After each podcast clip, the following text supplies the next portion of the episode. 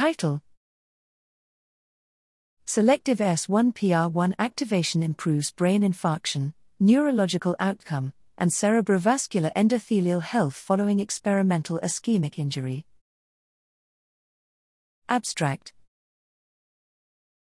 Sphingosine 1 phosphate receptor 1, S1PR1, is highly expressed in endothelial cells, and receptor activation plays an important role in mediating endothelial function and health, thus showing promise as a pharmacologic target for acute ischemic stroke AIS, treatment.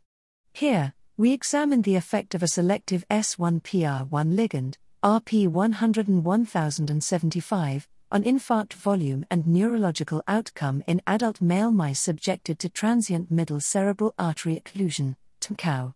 Concomitantly, we examined S1PR1 expression profile in the ischemic mouse brain, as well as S1PR1 expression and impact of receptor activation on human brain microvascular endothelial cell (HBMEC) proliferation and survival following hypoxia plus glucose deprivation (HGD).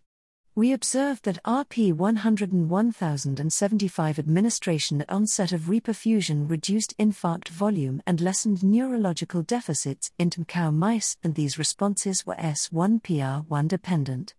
Additionally, we observed that TMCAO increased brain S1PR1 protein levels and flow cytometry revealed increases in S1PR1 levels are greatest in brain endothelial cells compared to other brain cell types, astrocyte, neuron, microglia.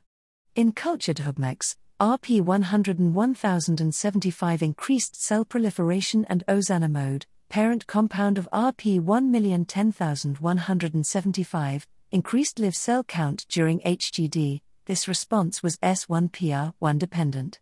In conclusion, S1PR1 activation improves neuroprotection slash outcome post stroke and preserves brain endothelial cell survival following ischemia like injury.